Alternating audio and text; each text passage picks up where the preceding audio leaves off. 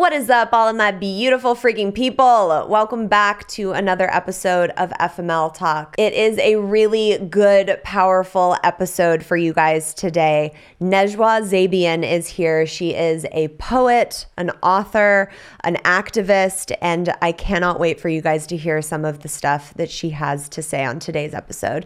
So sit back, grab those self love journals, and welcome to FML Talk. Oh my. Wait, how old was the other girl? 19. Can you believe that shit? Hey, this is Gabrielle Stone. Good book?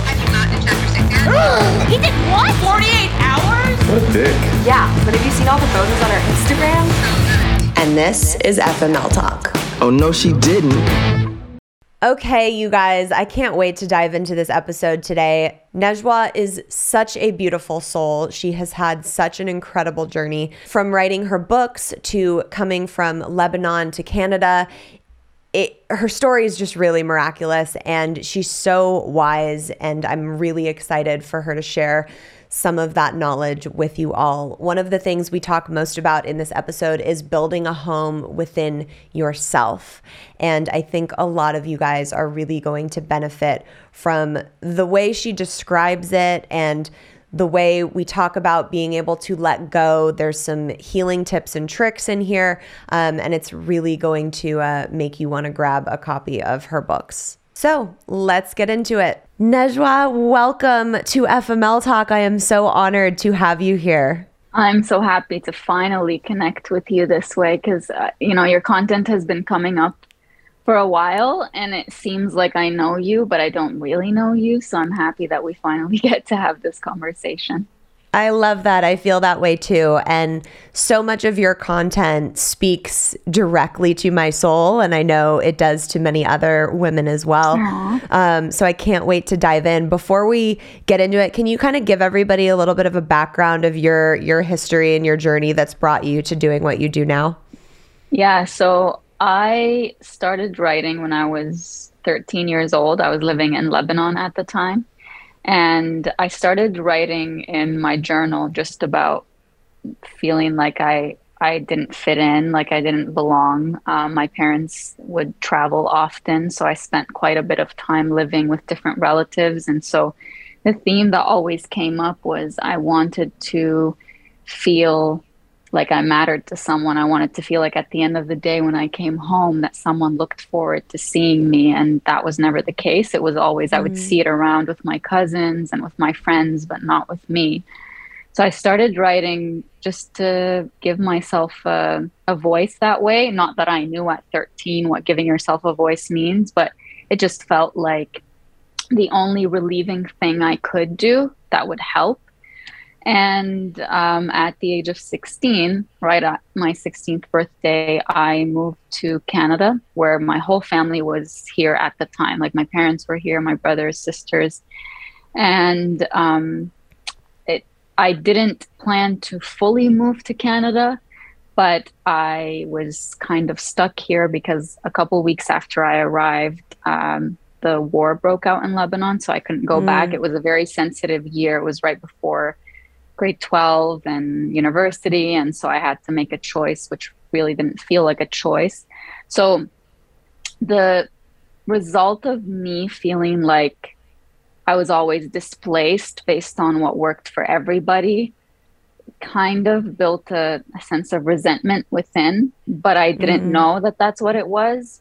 But instead of resenting others, because I'm not the kind of person to do that, I don't usually give myself permission to even hold people accountable sometimes because I'm I'm just very kind um, in nature and that's how I was raised, you know, from a very young age. And so instead of you know turning that resentment to the outer world, I kind of turned it inwards and I just didn't want to feel anymore. And I stopped writing because every time I would write, I would feel like I was so aware of the pain I was going through, but also mm. how helpless I was. So I stopped writing for about seven years. And then when I started teaching, my very first teaching assignment was a group of young refugees from Libya. And I, I, vividly remember the first time I saw them seeing that same look I knew I had. Mm. You know, when I came here at 16, that look of like, what am I doing here? And and I don't fit in here. I don't belong here. I don't. And so I started writing again to empower them to feel like they don't need to fight for a place, that they are welcome, that they don't need to try so hard to just get to the level of everyone else around them. And in a way, I was healing all the wounds I didn't heal at 16 years old and at 13 years old and at every incident that happened in my life. And those writings, um, I compiled them into a book that I self published in 2016. That's Mind Platter. And the rest is history. That's how I started writing. It was a cry to express myself in a way where I wanted to be able to say, This is how I feel, this is how I think, this is what hurts me, this is what I'm okay with, this is what I'm not okay with. And I know there are people out there in the world who feel that way too, and I want them to feel heard and seen as well.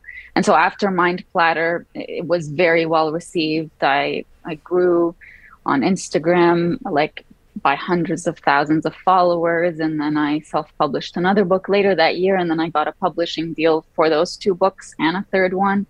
And then um, most recently, I got another publishing deal for my fourth book, Welcome Home which is really that journey I was just telling you about. It's right. where do I belong? I belong within, with myself, because my home is within me, not within anyone else. Yeah. So that's a long, long answer um, that I think would help anybody just know who I am. Yeah, that's beautiful. And let's just dive into to what you said at the tail end of that building a home within because I think mm-hmm. that's such a beautiful statement and I talk a lot about that in in my work and on my platforms of um, needing to not look outside yourself for that that mm-hmm. love mm. or that validation and needing to find that within but i know a lot of people really struggle with doing that um, can mm-hmm. you share a little bit about what it means to you to build a home within so sometimes it helps to understand it by understanding the opposite. And mm. I come from a teaching background, so that's one of the strategies I use as well. If there's a there isn't a way that I can make it super powerful, I'll tell you what the opposite is. And so I realized shortly after I published my first book, um, I was standing on stage giving my very first TEDx talk, and it was about finding home through poetry, which is a title I came up with. And it was all about how, you know, uh, I found my place through writing. And I couldn't memorize the speech. Like, I'm really good at remembering things, but not not in a certain order, not in a certain mm. sequence.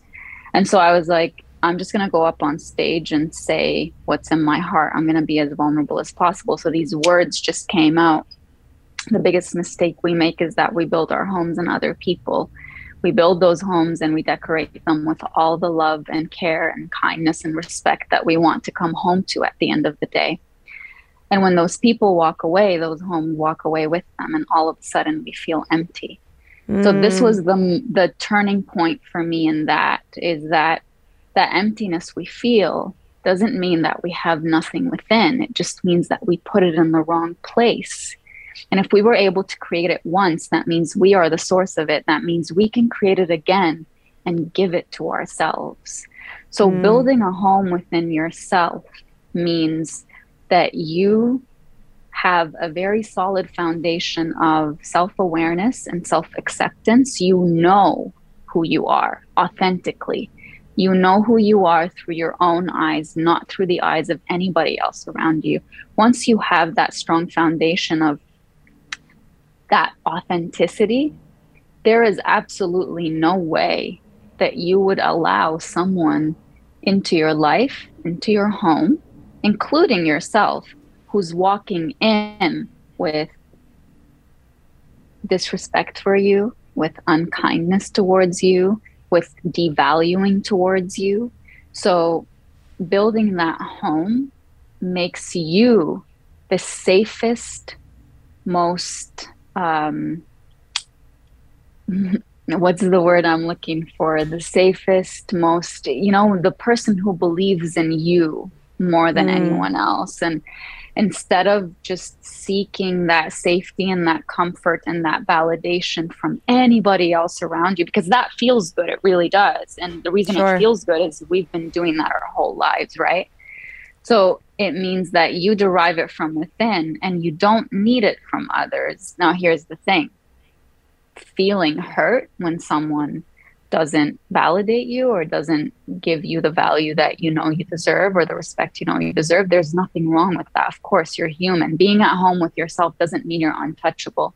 It means that you feel things, but you don't allow your wanting of those external validations um, to come to you to change your approach with how you validate yourself. So you're not going right. to abandon yourself and who you are, which in certain ways it means changing yourself or it means um, hiding parts of who you are just so that another person could be like, oh, I do see value in you. Because if they see value in you and that feels good, does it really feel good? Because they're not seeing value in you. They're seeing right. value in an image of you that you manufactured or created. So, up above that foundation, because in Welcome Home, I kind of walk people through like we start with the road to home. We understand why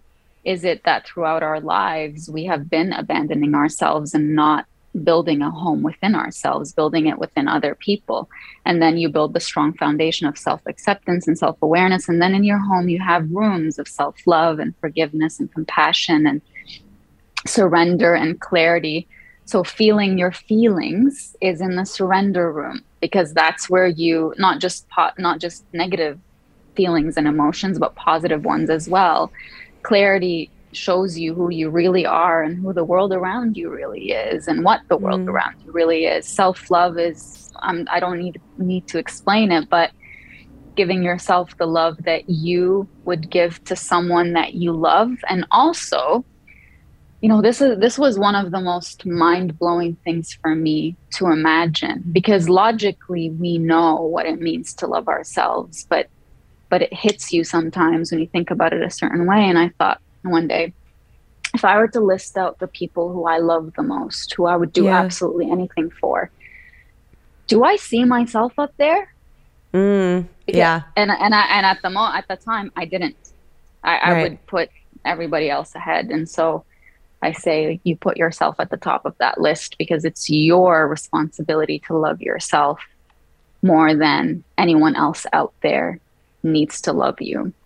Yeah. So yeah, Oh, that's so beautiful. Summer is here and life is not slowing down for us anytime soon. One of the things we have continuously relied on making our lives so much easier is factor meals. No prep, no mess, no cleanup meals. I have really been off the wagon with my eating since having my son. And for my health, my wellness, and my mental sanity, I have been switching my dinners to more healthy options from Factor. They have 35 different meals and more than 60 add ons to choose from every week, so I never get bored. And Tay is continuously shocked every time he sits down to eat one because they are so freaking tasty. They have breakfast, lunches, dinners, and desserts. It's a treat to have restaurant quality food that is so easy to prepare and doesn't come with the insane Postmates bill. Head to factormeals.com slash FMLTalk50 and use code FMLTalk50 to get 50% off your first box plus 20% off your next month. That's code FMLTalk50 at factormeals.com slash FMLTalk50 to get 50% off your first box plus 20% off your next month while your subscription is active. Enjoy, FMLers. Can you talk to me a little bit about the different rooms that you yes. describe in the book um, that's in the house? Yes. So with self love, I just gave you a couple of examples, but I have certain tools in there. One of them is um, walk in your own shoes. So I give the example of how we always say, like, you know, if you were to walk in my shoes, and you really empathize with other people, right? You uh, you put yourself in their shoes. So why not put yourself in your own shoes and try to give yourself the actually that's in the compassion room. I mix those two up because the compassion room is all about empathy and all about a willingness to help. The reason I named it compassion is because um, if I were to just put empathy, it's feeling with someone, but compassion combines empathy with a willingness to help. So in the compassion room, you show yourself empathy the same way you would show it to someone else. And you show yourself the willingness to help the same way that you show someone else the willingness to help. So you're having a bad day, or if someone you love is having a really bad day, and they come to you and they say, I just had an awful day at work, what would you do? You probably would, you know, make a nice meal, make sure that whatever it is that they feel relaxed, you give it to them. So, do you do that for yourself when you have a really bad day, or do you just kind of gaslight yourself out of your own needs and say, it's okay, I just, I'll do other things for other people and that will make me feel better? Right. Um, in the self love room, uh, one of the tools is um, imagining that you have a power bubble around you.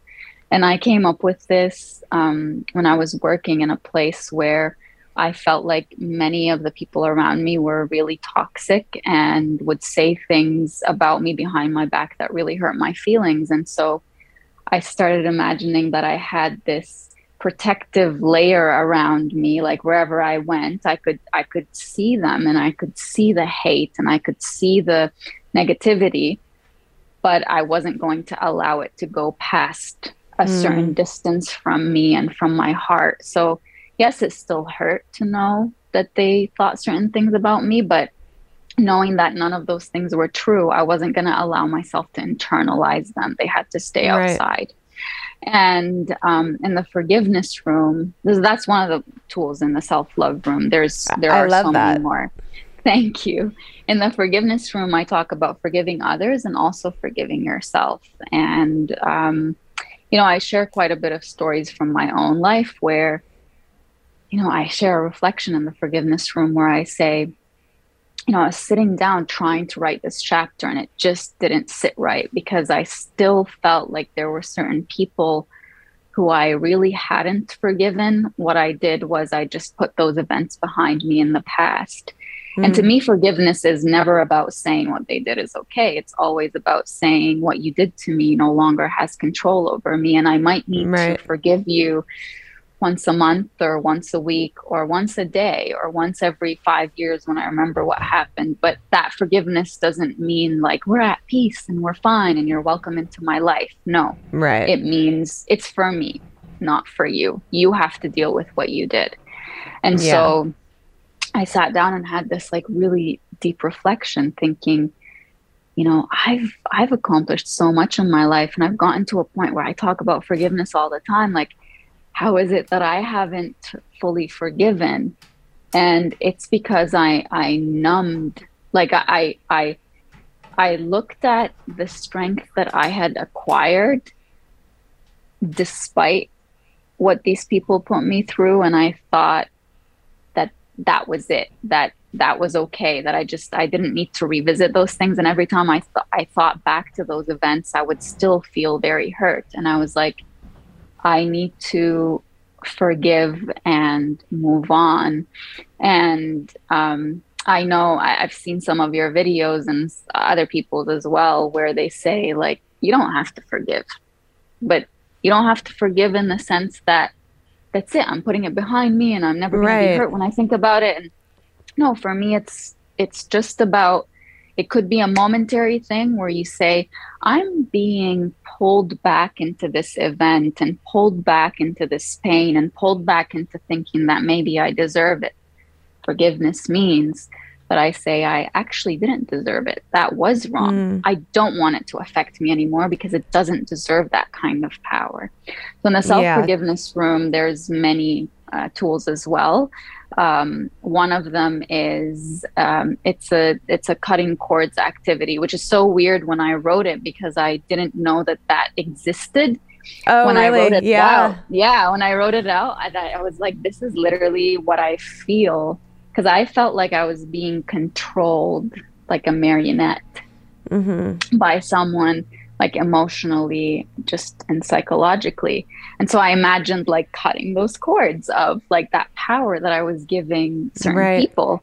And so the the scissors that you use to cut those cords are made of that foundation that you built your home upon which is hmm. self-forgiveness and self-awareness. I know who i am. I know what i deserve. I know what i didn't deserve and what i don't deserve and so i'm going to cut this so that i don't give that person that source of pain more power to control me or to control who i become i become who i become because of who i want to become Yeah. um, and and and I do intersperse some poetry into the uh, chapters. So, for example, in the forgiveness room, at the very end, there's a poem that literally it came to me like the first few lines, which were, "I wish I could go back to the exact moment before the moment I met you." So that line came to Mm. me, but I, I the others didn't, and I, I just knew something was coming out of this so i wrote it down and then like three days later it just came to me in like two minutes so that's the repeating line i wish i could go back to the exact moment before the moment i met you and i list all these moments like the moment before i walked out the door the moment before i said hello the moment before i smiled the moment before i and it's like an escalation of events. And then at the end i say but oh how i wish that my wish never came true uh, or sorry but oh how grateful i am that my wish never came true. Because i am who i am and i am where i am because i overcame all of that. And i use different words but there's just there's so much power in putting together stories and tools and poetry because i feel like a person reading this really feels heard and seen So I love that when you talk about forgiveness, you talk about that you have to do it to not allow that to have control over you anymore. Whenever I talk about Yes. forgiveness, it's, you know, you're not forgiving the person f- because they deserve it. You're forgiving Mm-hmm. them so that you aren't held captive by those emotions anymore. Absolutely. Because when we when we hold that anger or that resentment or that hate, it just it, it affects our heart and our health Yes. and it, it it changes the type of life that we live. So the forgiveness is to be able to allow that blockage that has built up in us to let go and and be free Yes. of that. So I love that you talk about it in that way. Yeah, thank you. Because to me, forgiveness always felt like a form of betrayal, the way that it was explained to me.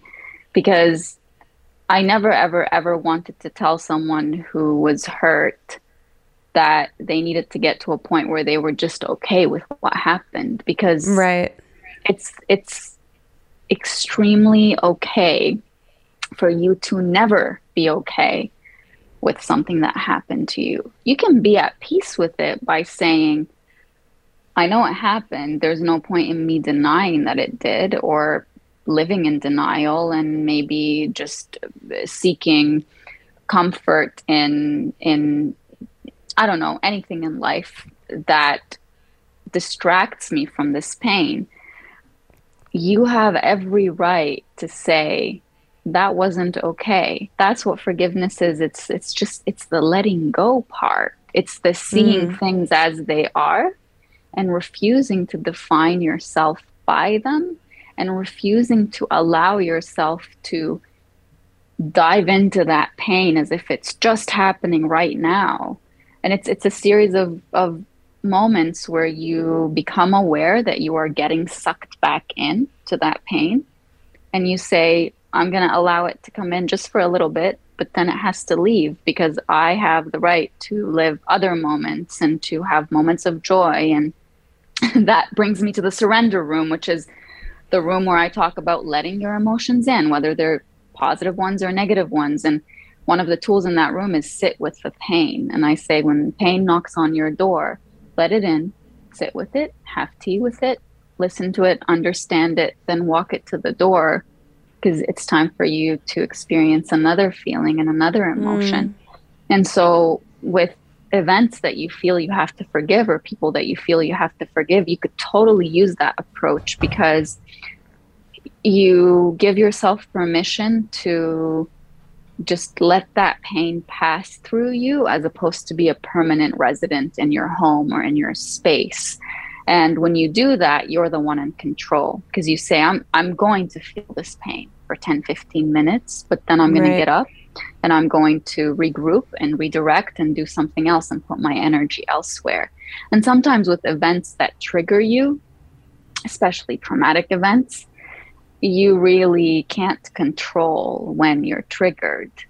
And it's good to have a plan where you say the moment I sense that I'm triggered, I will ha- I will do that. I will call a friend. I will self-soothe in some way. Um, so again, because I don't want anybody listening to say, "Well, I don't really have a choice with when I feel that pain." It's true, you don't, but have a plan for what you would like to do when that pain knocks, so that you're not disoriented and constantly living in that state. Yeah. And I really love when, you know, we talk so much about like inner child work and if, um, if you know you experience something like I lost my dad when I was six years old, so a lot of my abandonment stuff, I have to go back and talk to that six-year-old little girl that's living inside me, um, and kind of coach her through things. And I love the analogy you gave of when when pain knocks, like let them in, and almost like having it in your mind's eye of like, okay, what does the pain look like? Is it a version of me that was from my past? Is it another person that I'm feeling this pain around? And really like imagining whoever that is coming in and sitting down with you and having a conversation with them. That's mm-hmm. really powerful to act Yes. something like that out. Like what are they saying back to you? What are you what do you need to say to them? And then walking them out the other end through a different door. Like that's incredible. Yeah, because you are the one in control. It's the same thing with meditation, right? You you listen to your thoughts, you observe them, but you don't necessarily identify with them. You just say, "Oh, that's interesting that my mind is telling me that.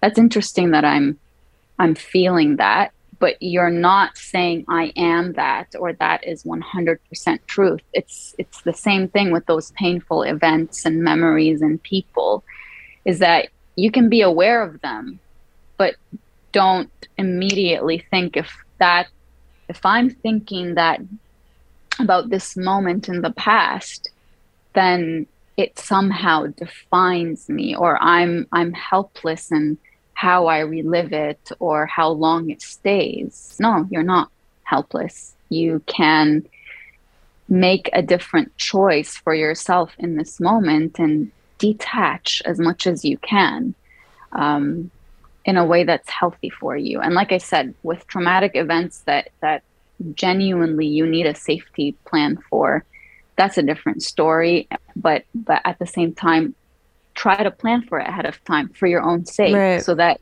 you're not pulled in for prolonged periods of time. Yeah, you know, when I was growing up, my mom, um, and I'm sure I've told this story on this podcast at some point, but um, when I was in, I, in my angsty teenage years, I got into a fight with my mom, and we were, you know, arguing with each other, and I started crying, and I was like, "Well, I'm, you know, it's because Dad died," and she looked at me and she's like, "No, Gabrielle, you're never going to use that as an excuse."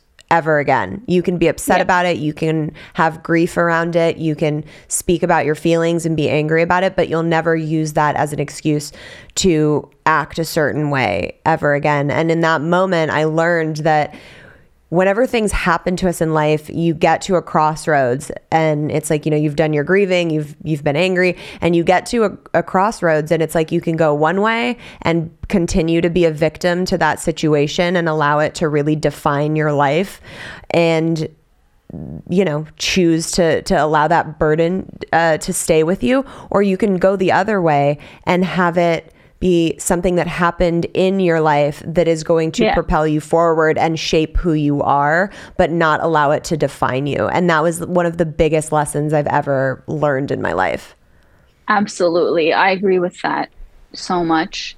And at the same time, you know, you have to be compassionate with yourself and remember Totally. that we all go through these different stages where we are so angry or we are in denial or there's the stages of grief, right?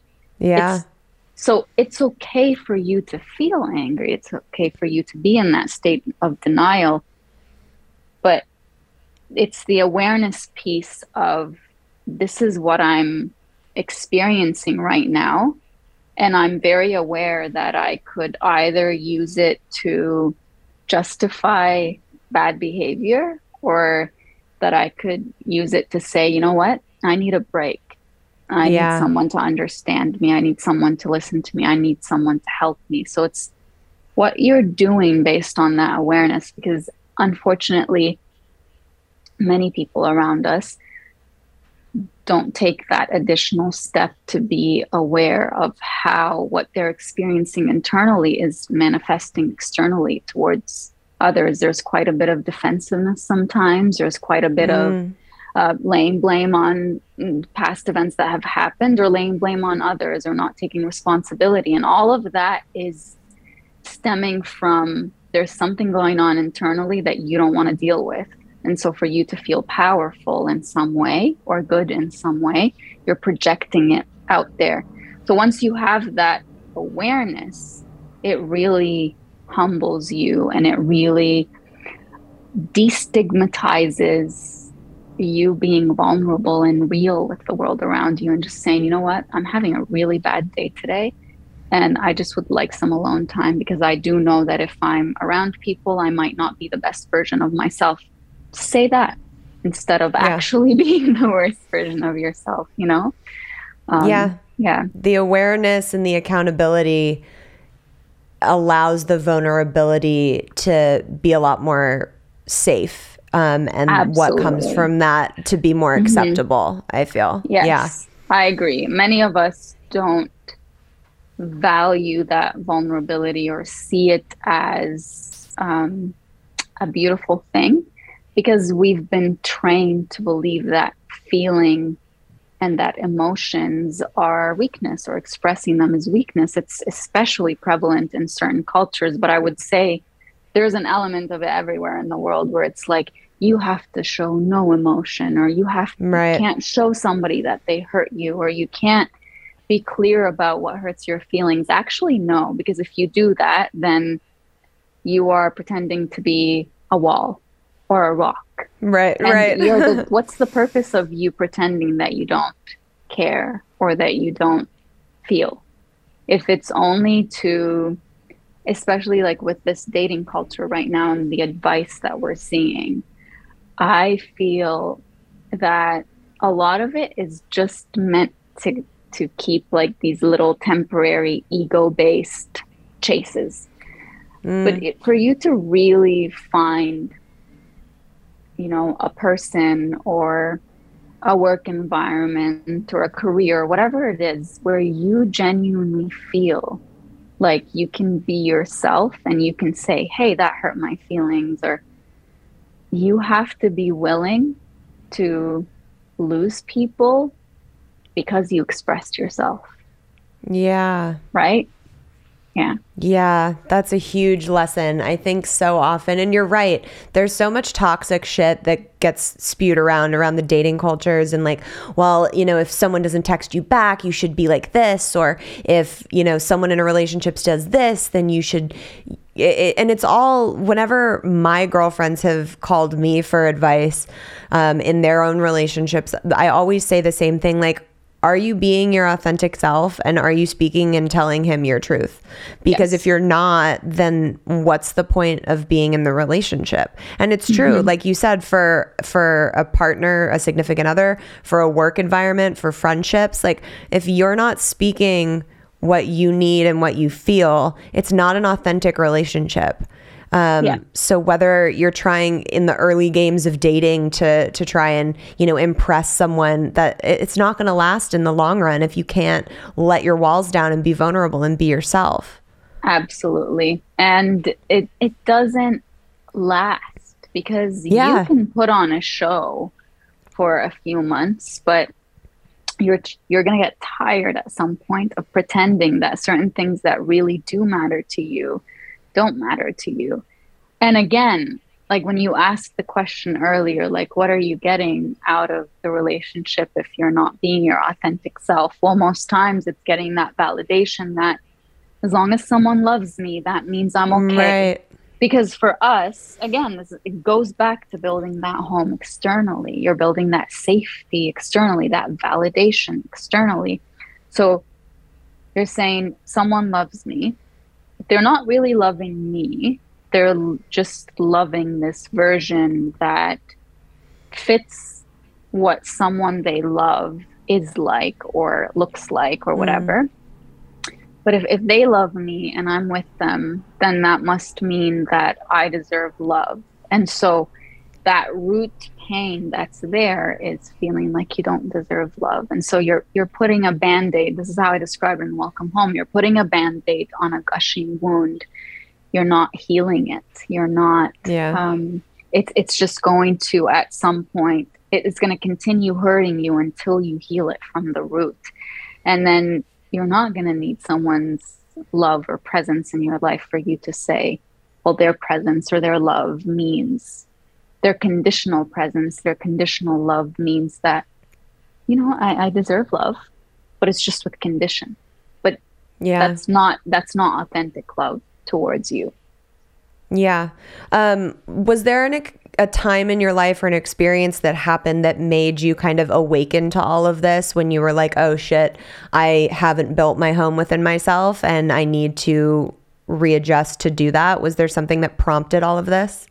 It was honestly a series of moments throughout my life where as I mentioned to you, I lived with multiple relatives. I I got bullied in school for being sensitive and for being the good girl and for always doing the right thing and doing really well and you know, I'm a people pleaser since I can remember because that's how my mom is and I and she's very kind and everybody loves her and I'm exactly like her. So every moment where I was prompted to make a choice for myself, I would feel this like enormous guilt for how everybody else around me is going to feel.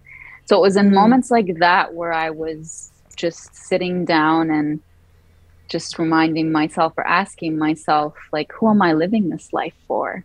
And what's the point of having, for example, my parents or my community or my friends or all these people happy and pleased with me and and seeing me as a good person if i'm not happy. So like one of those moments was a few years ago. So i i used to cover i used to wear the hijab since the age of about 13 until about 28 so um when i made the decision or when i started thinking about it I remember feeling like it was impossible because if I let go of the way that I dressed, then that was going to somehow uh, signal or symbolize that, you know, I wanted to show my body. And why would I want to show my body? That means bad things about me. That means I'm a, you know, I'm a bad girl. I'm a bad person. I'm a bad daughter. I'm a bad everything and a bad influence on others, you know?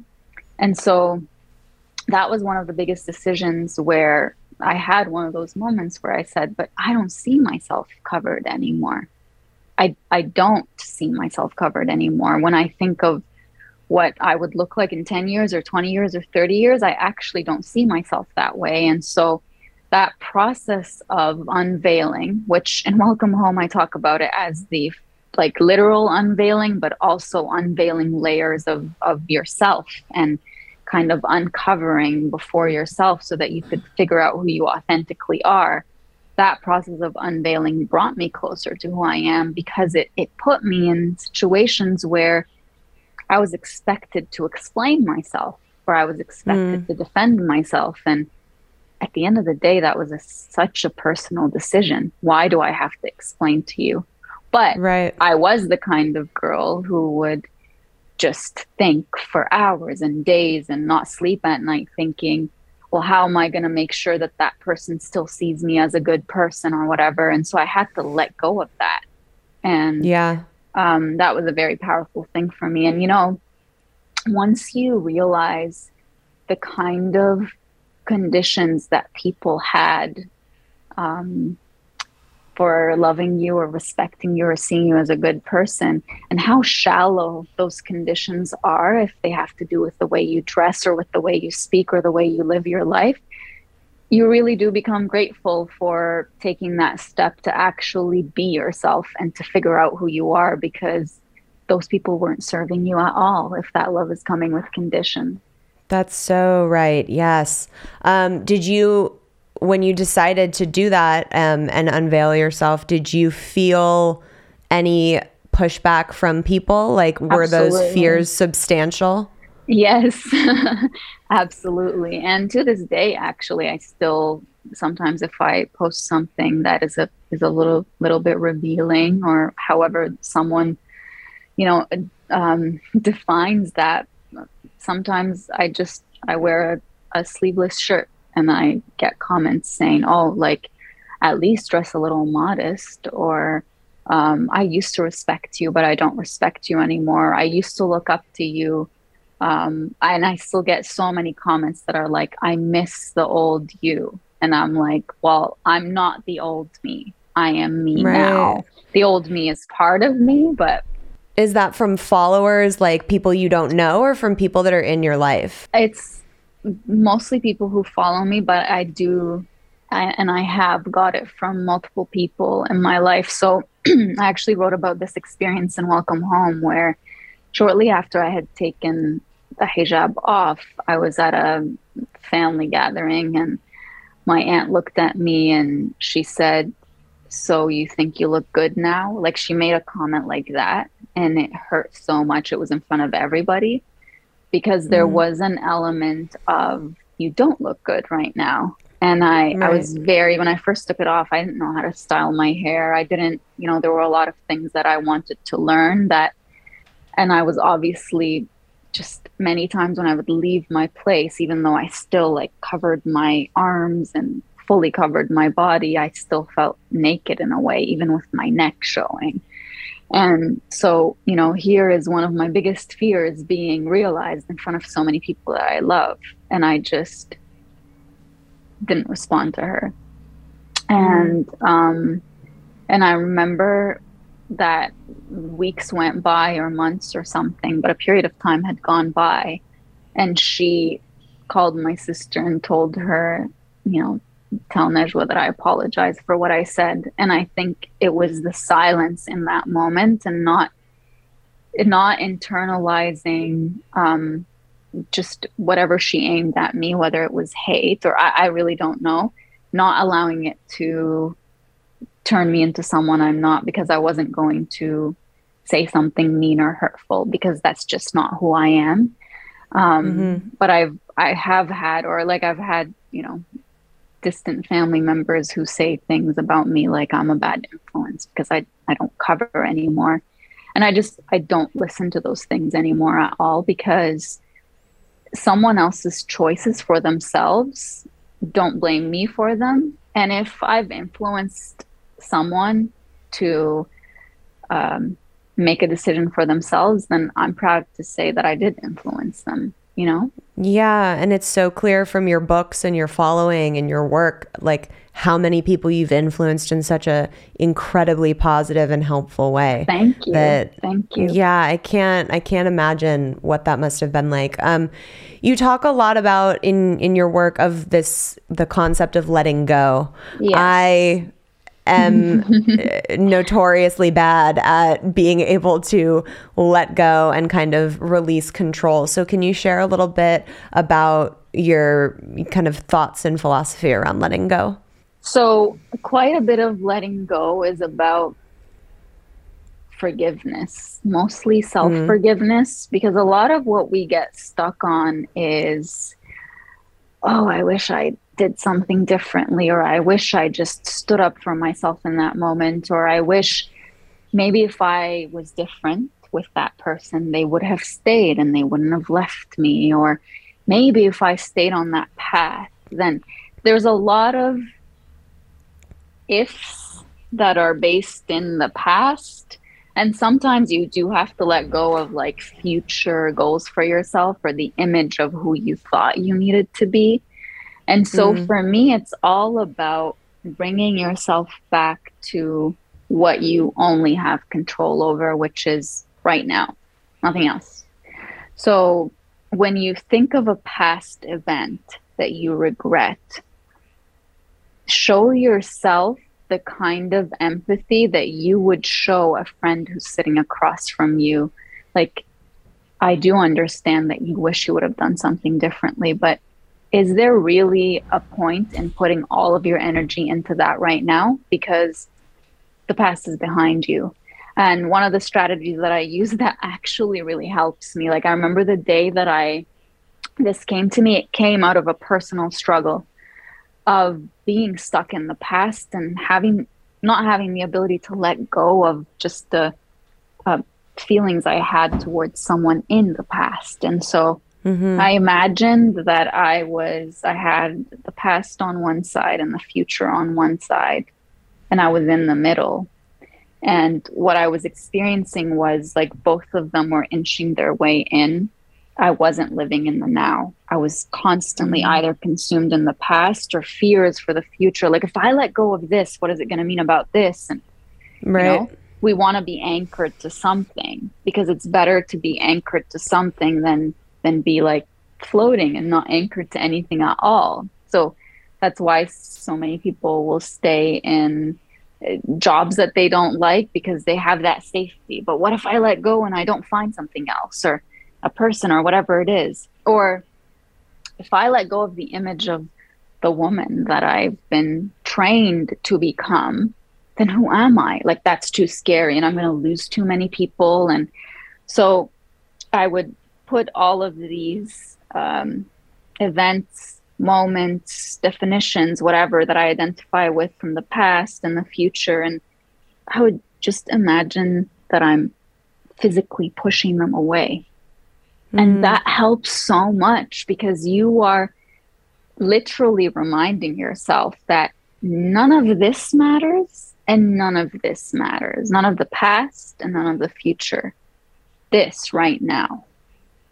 And it's so relieving and freeing so, whatever it is that you are aiming to let go of or having a hard time letting go of, just the moment that you remind yourself that you're in control of seeing it, but saying, I don't want you in my space right now. I want to build something else.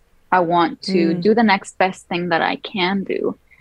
Then it makes it so much easier to do that. Um, but you know, if you ask me specific questions about letting go, I can give you different strategies. But in general, that's what I would say um, is a very powerful tool to really let go of anything is to bring yourself back to right now.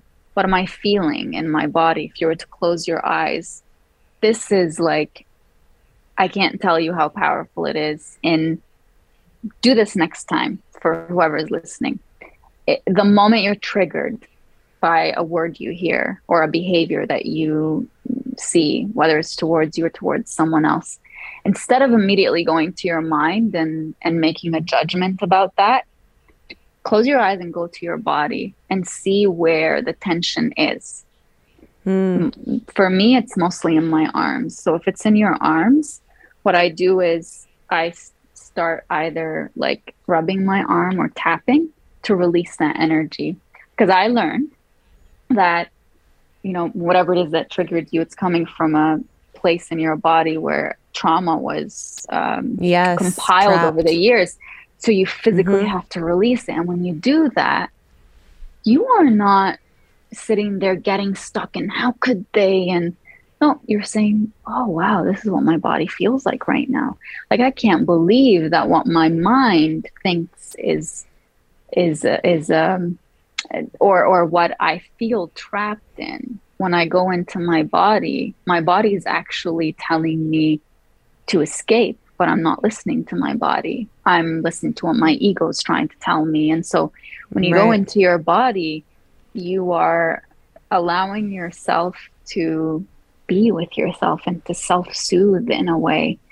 That also really helps with letting go because instead of focusing on changing whatever it is, you're focusing on changing what's within and you're focusing yeah. on validating for yourself how that event affected you instead of trying to change it so that you're not triggered. Yes. Oh, I love that. And I love the the analogy of pushing both of them away. What if because I know a lot of people listening to this show are struggling in letting go of a relationship mm-hmm. that hurt them. Um, what would you say if it's more about centered around a person that you're trying to let go of? Mm-hmm. I could say with 99% confidence because there's always that 1% that uh, will tell you otherwise that the pain has nothing to do with that person. The pain has to do with your belief that you don't deserve a certain kind of love. That's the pain. Yes. I talk about this in Welcome Home, where I say one of the strategies in the surrender room is don't try to change an ending to change the ending. And what I mean by that is your whole life you've lived in a way where certain things have happened that have proven to you the same end, which is, I don't deserve love. And so when you're struggling with someone leaving you, that's one of the endings, right? You're trying to mm-hmm. change that one ending in any way, just so that you could convince yourself that that big ending of everybody walks away and I don't deserve love is not true. So you're you're mm. not trying to change the limiting belief you have about yourself.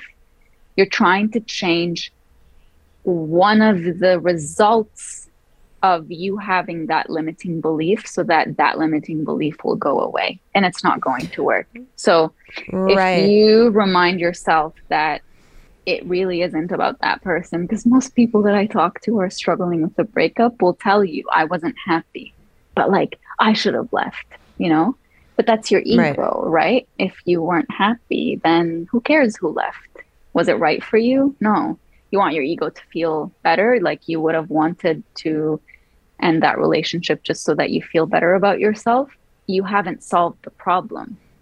Mm-hmm. You haven't solved, you haven't gone back to that story that you've been telling yourself your whole life. So focus on that story. Focus on extracting it from the root. In Welcome Home, I refer to it as the why can't I have that story? And for me, mm. that was feeling important to someone, feeling loved, feeling embraced. Like from my earlier years when I lived with different relatives, just seeing how they embraced their kids, I would think, why can't I have that? So what's your right. that? And change the why can't I have that to why don't I have that so that you can give yourself power to actually have that.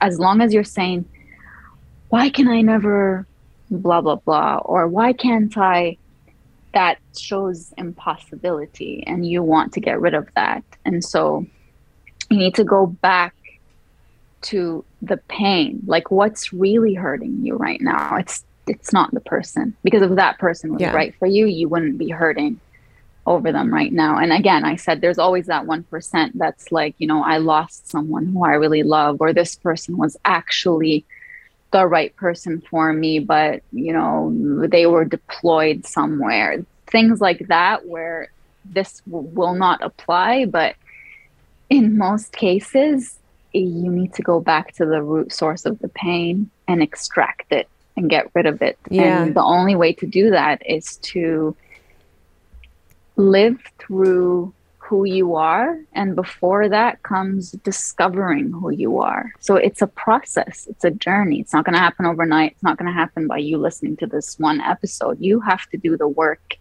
that it takes to just obliterate those beliefs that you have about yourself from the root. Yeah. Yeah, I talk about that all the time that if you're attracting something, it's not unlucky. It's not, oh, why do I keep like attracting people that cheat on me? Why do I keep attracting people that are yeah. mean to me? There's something in you, that limiting belief that you spoke about, that's attracting that. And until you fix that or go back to the root or the source of the pain, as you say, you're not going to be able to attract something different. And so that's so important to know that it's not about them. It's it's about you and what you need to fix within in that home inside yourself yes. before you can have someone that comes and complements that. Yes, it's all about self reflection. It's all about the self. instead of like thinking, oh, why is he doing that? Or why is she doing that? Or just stop. You don't have control over that. You have control over you. You have control over what you accept. You have control over what you believe about yourself. You do, because the moment you realize that you don't believe you deserve love, it is your responsibility to do the work to get to a place where you genuinely believe that you do deserve love. You would do it to your Yes. niece, you would do it to your friend, you would do it to someone around you. So why not doing do it to yourself? Yes, that's right. Oh my God, so much goodness that you just dropped on us today. I cannot thank you enough. Can you tell everybody where they can find you and where they can get the books, please? Yeah, so um, you can find me on all social media platforms Instagram, Facebook, Twitter, TikTok, and it's all at Najwa Zebian, N A J W A Z E B I A N. Um, also on YouTube, I have much longer videos, and my books are available literally wherever books are sold. Um, Welcome Home is the most recent one. It has the bird on it. You can't miss it. And and uh, yeah, that's those are the places where you can find me. And um, I hope that listening to this episode, I thoroughly enjoyed talking to you, and I hope that everybody who's listening, if there's anything you took today, I hope it's to start becoming aware of moments where you feel that you are abandoning yourself to be welcomed by someone else and try to Yes. redirect try to redirect and say i want to become that for myself so that i never have to abandon myself to be welcomed elsewhere Oh my God, that's so fucking powerful. I love it so much. Thank you for Thank being here. I thoroughly enjoyed finally connecting with you. So I, I really appreciate it. Thank you same here and i look forward to reading all of your books Yay, ditto girl. I I cannot wait. I want to thank Najwa so much for joining us on FML Talk today. I hope you guys got a lot out of today's episode. I picked up some things that really resonated with me and I hope you did too. As always, make sure you are subscribed so you never miss an episode. Keep up with us on Instagram at FML Talk Podcast. And as always, have a self love cocktail on me. Cheers. Welcome to As a Woman, Fertility Hormones and Beyond. I'm your host, Dr. Natalie Crawford, and I am a fertility physician and co founder of Fora Fertility in Austin, Texas. We will talk about a wide range of topics, including the menstrual cycle, your hormones, infertility, IVF, mental health, and, well, beyond. So join us and become part of the community of collaboration that amplifies others as a woman. This podcast has been brought to you by Podcast Nation.